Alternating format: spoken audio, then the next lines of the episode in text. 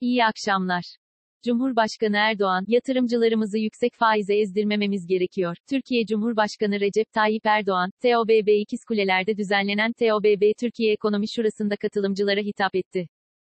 Yüksek faiz konusunda çok daha dikkatli olunması gerektiğini ve yatırımcıları yüksek faize ezdirmemeleri gerektiğini vurgulayan Cumhurbaşkanı Erdoğan, inşallah biz bunları da tersine çevireceğiz, değerlendirmesinde bulundu yüksek faizden arındırılmış, istihdamdan finansmana, özellikle nakit akışından teşviklere kadar ihtiyaç duyulan çok sayıda destek paketini hayata geçirdiklerini belirten Erdoğan, bugüne kadar uygulanmış en büyük kredi paketleri, kredi garanti fonu kefaletleri ve istihdam teşviklerinin de bu dönemde başlatıldığını dile getirdi. Cumhurbaşkanı Erdoğan, şimdi önümüzde yeni bir dönem var.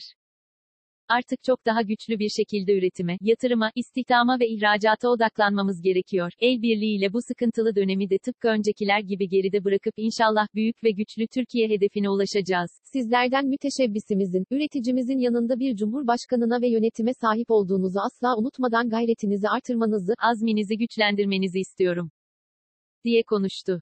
Türkiye'nin uluslararası yatırım pozisyonu verileri açıklandı. Türkiye Cumhuriyet Merkez Bankası, Eylül ayına ilişkin uluslararası yatırım pozisyonu, UYP, verilerini açıkladı. Buna göre, Eylül sonu itibarıyla geçen yılın sonuna kıyasla Türkiye'nin yurt dışı varlıkları %11,2 azalışla 225 milyar dolar, yükümlülükleri de %0,9 azalışla 593,5 milyar dolar oldu.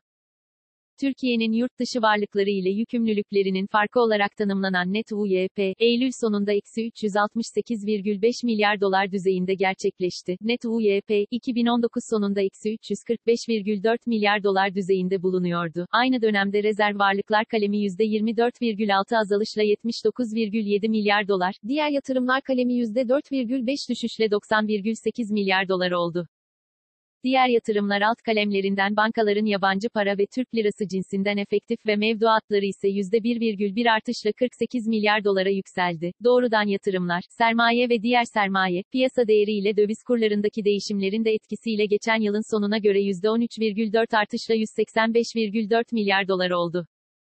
Faiz açıklaması dövizde dalgalanma yarattı. Hafta başından bu yana 7,68-7,72 aralığında seyreden dolar TL'de. Bugün kısa süreli bir dalgalanma yaşandı. TOBB Ekonomi Şurası'nda konuşan Cumhurbaşkanı Erdoğan'ın, yatırımcıları yüksek faizde ezdirmemeliyiz. Açıklamaları dalgalanmanın odağında yer aldı. Bu sözler, yarın PPK'dan beklenen faiz artışına yönelik endişelere neden oldu.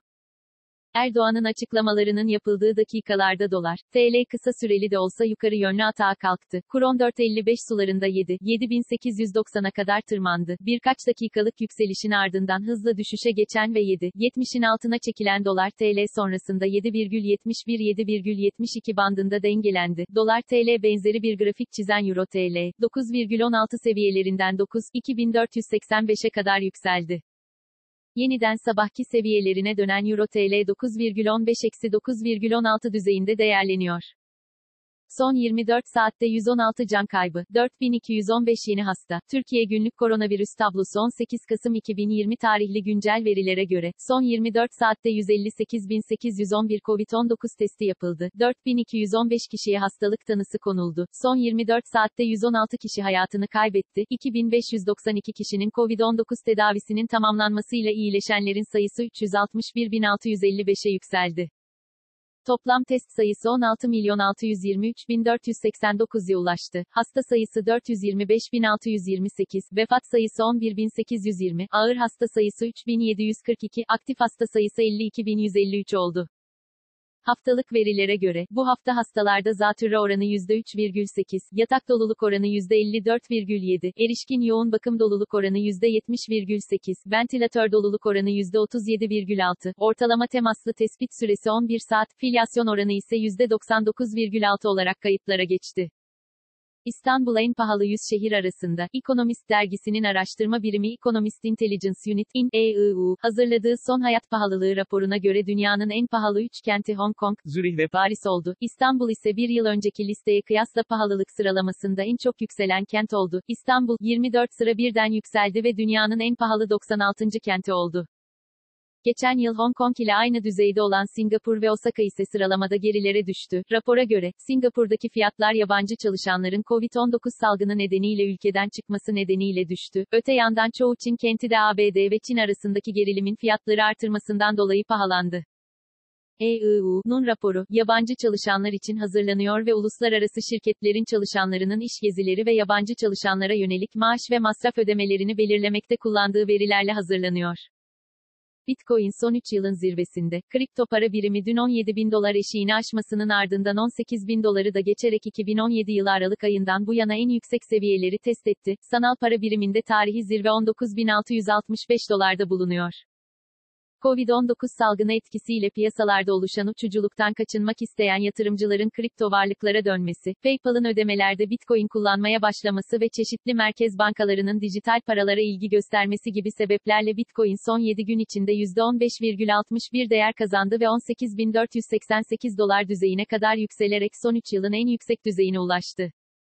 Toplam 33.065 borsada işlem gören 7.710 kripto para arasında, 334 milyar 40 milyon 532 bin dolar ile en yüksek piyasa hacmine sahip olan Bitcoin sene başından bu yana %150 değer kazandı.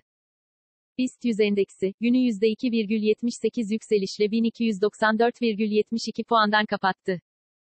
Saat 18.30 itibarıyla ABD doları 7 lira 69 kuruş, avro ise 9 lira 13 kuruştan işlem görüyor. Bugün Google'da en çok arama yapılan ilk 5 başlık şu şekilde. 1. Masumlar Apartmanı 10. bölüm izle. 2. Domuz Bağı. 3. NTV. 4. TRT Haber. 5. A Haber. Bugün Twitter gündemi ise şöyle. 1. Hashtag Alaaddin Çakıcı. 2. Hashtag Naim Süleymanoğlu. 3. Hashtag Çarşamba. 4. Hashtag Kurallara uyalım. 5. Hashtag Haydi Milli Takım.